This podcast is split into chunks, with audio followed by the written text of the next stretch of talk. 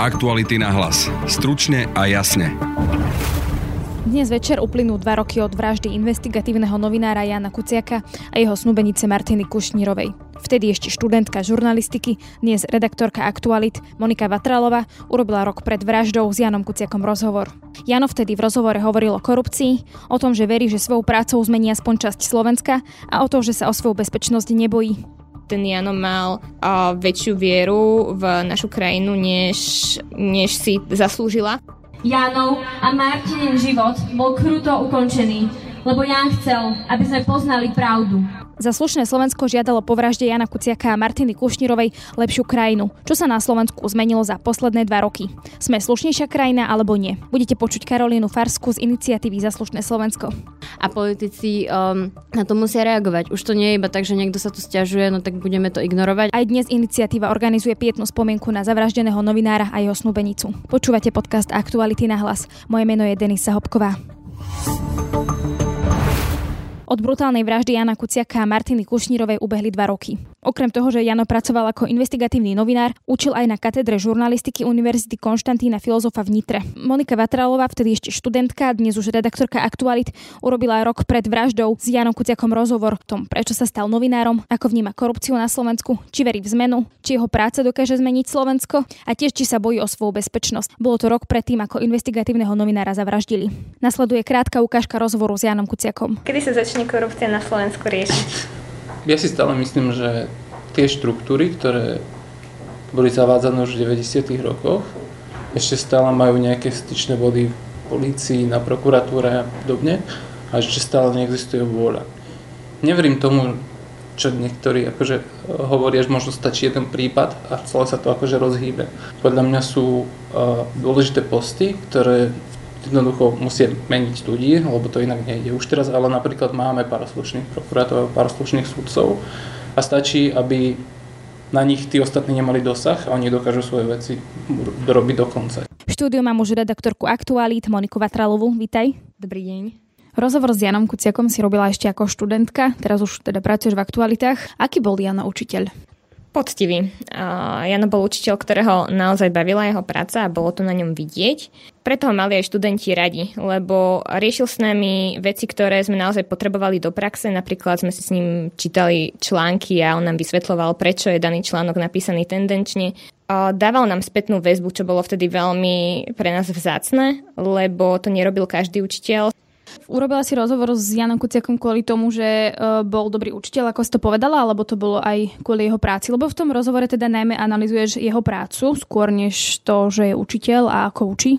Ono to bolo asi tak pol na pol. Mňa Jano zaujal svojim prístupom k vyučovaniu a k celkovo k študentom a následne som čítala Marekovú knihu vlastnou hlavou. Tam som ho niekoľkokrát našla spomenutého v niekoľkých kauzách. Napríklad to boli kauzy, ktoré sa týkali Počiatka alebo Kaliňaka a mne prišlo veľmi zaujímavé to, že ten skromný učiteľ, ktorý v podstate takmer vôbec nehovoril o tom, čo robí ako osobne, ale skôr to hovoril tak všeobecne a posúval na tie svoje skúsenosti tak že sa venuje práve takejto práci a že, že sa venuje aj naozaj že závažným kauzám.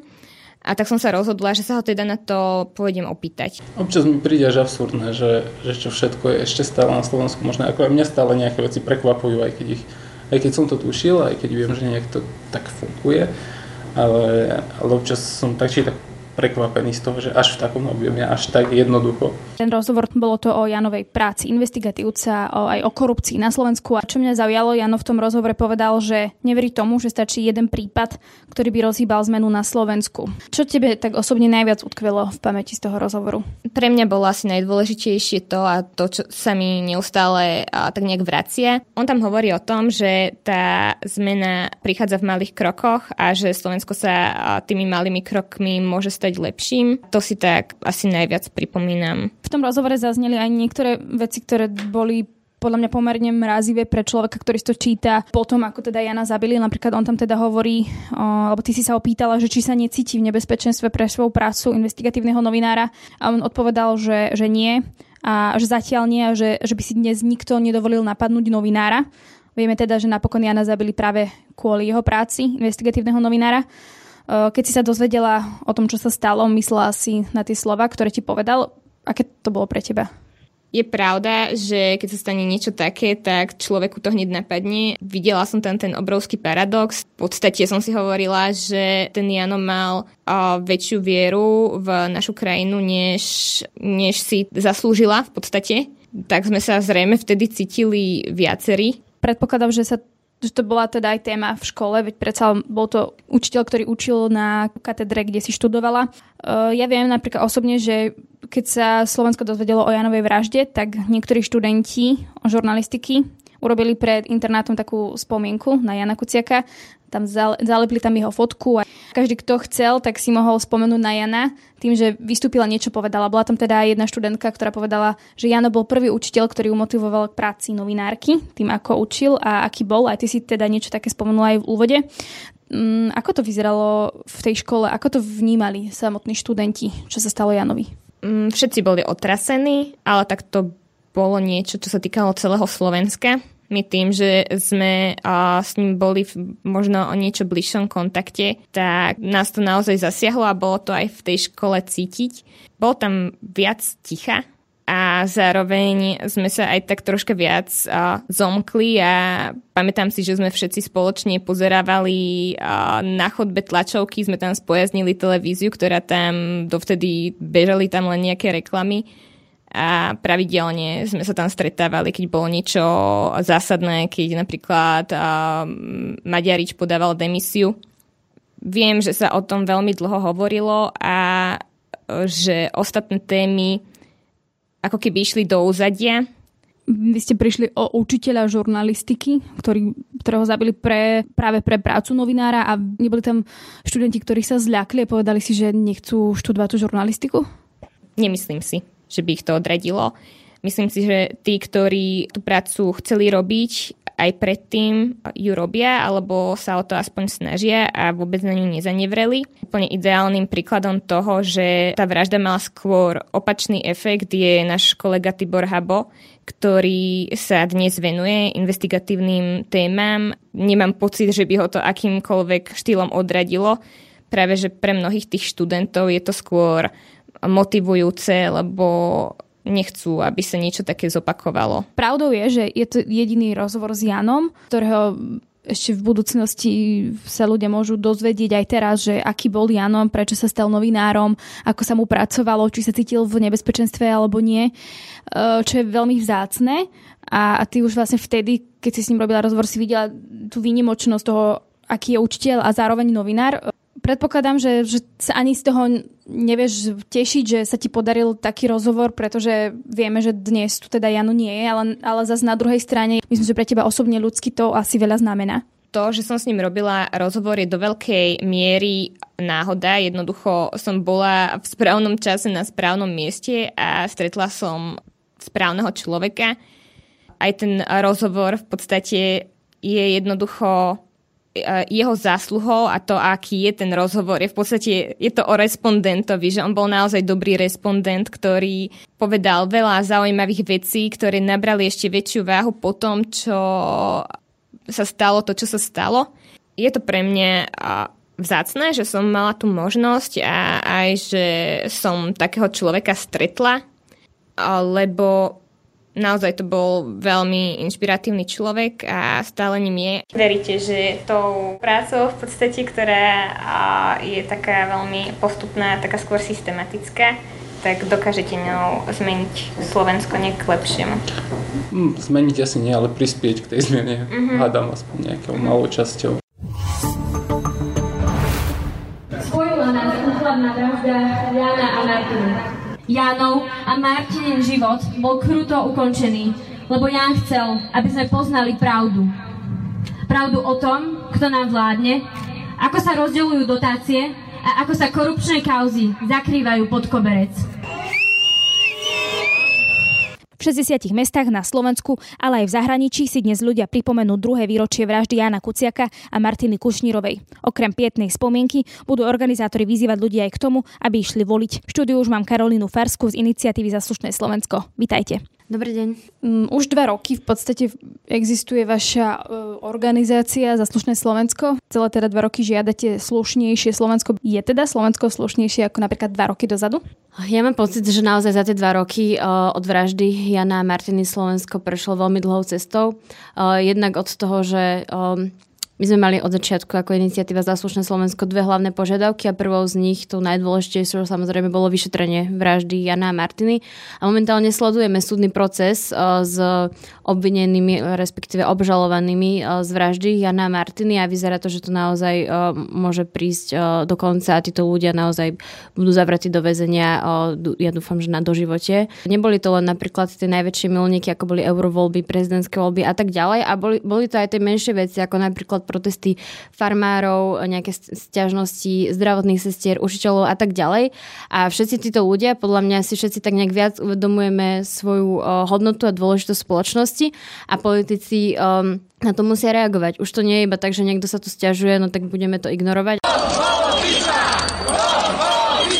Aj ten premiér ich vtedy musel prijať, e, či sa mu to páčilo alebo nie. A myslím si, že ľudia sú na to oveľa viac citlivejší. Tá e, nejaká hranica dožadovania si toho, aby jednoducho naozaj tá politika e, bola službou ľuďom, je oveľa dôraznejšia, na to dávaný väčší dôraz.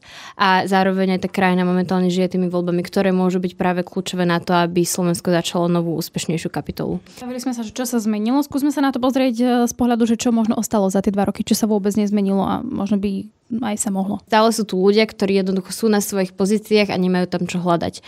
Neviem to teraz dať nejako na váhy, že či viac tých ľudí odišlo alebo viac ich tam ešte stále je, ale jednoducho ten proces uh, toho, že tí ľudia odchádzajú, ktorí tam nemajú hľadať ľudia ako Jankovská, Trnka, Fico, Robert Kaliňák, všetci títo ďalší už jednoducho nie sú, pán Hráško, bývalý riaditeľ Národnej kriminálnej agentúry, jednoducho všetci títo ľudia už nie sú na svojich pozíciách, avšak asi by bolo, bolo naivné sa tváriť, že je to len napríklad o nejakých piatich ľuďoch, avšak ono, ono je to oveľa, oveľa, treba na to oveľa taký širší záber, pretože to podhubie, ktoré sa tu vytváralo, že to nebolo iba o jednej vláde, ktorá bola skorumpovaná, to bolo naozaj roky a roky systematického vytvárania nejakého systému našich ľudí, Eh, od eh, súdov, prokuratúry, cez akože úplne na tých lokálnych eh, úrovniach až po tie, po tie najvyššie.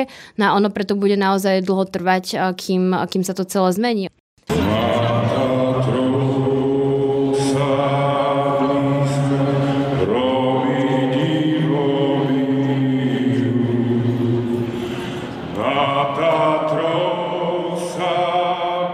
Dnes máte teda e, zhromaždenie za slušné Slovensko. Ono to vyšlo akurát e, tesne pred voľbami, lebo je to vlastne výročie vraždy Jana Kuciaka. E, bude teda témou zhromaždenia aj to, že sa blížia voľby?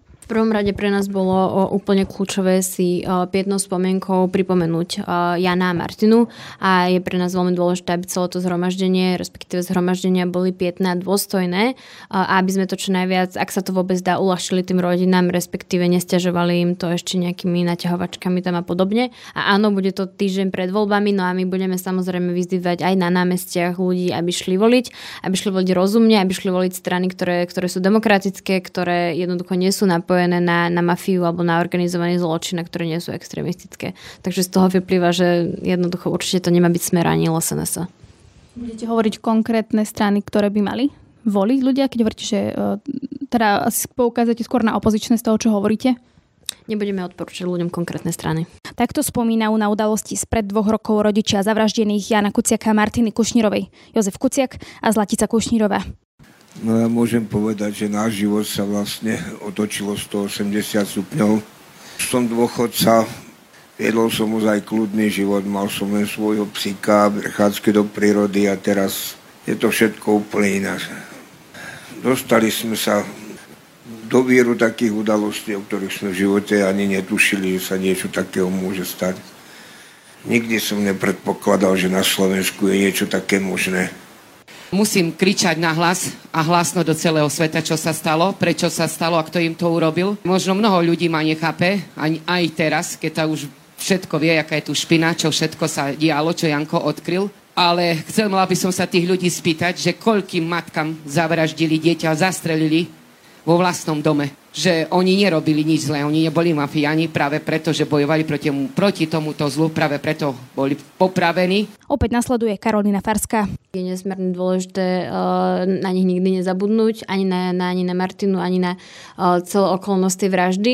Uh, je to niečo, čo naozaj zanechalo obrovskú jazvu na, na Slovensku, na krajine, na našej demokratickej spoločnosti ako takej a aj, aj pre budúcnosť, vôbec nie len pred nejaký že momentálny stav, pred voľbami, ktoré samozrejme veľmi, veľmi hektický a veľmi taký kampaňový, ale najmä pre tú budúcnosť je dôležité, aby, nezabu- aby sme nezabudli a aby sme si ich pripomínali rovnako ako, ako aj teraz. To je podľa mňa veľmi dôležité povedať. Ďakujem pekne, to bola Karolína Farska z inici- iniciatívy Zaslušné Slovensko. Ďakujem. To je z dnešného podcastu všetko. Na dnešnom podcaste spolupracovala Monika Vatrálová. Pekný víkend želá Denisa Hopková. Aktuality na hlas. Stručne a jasne.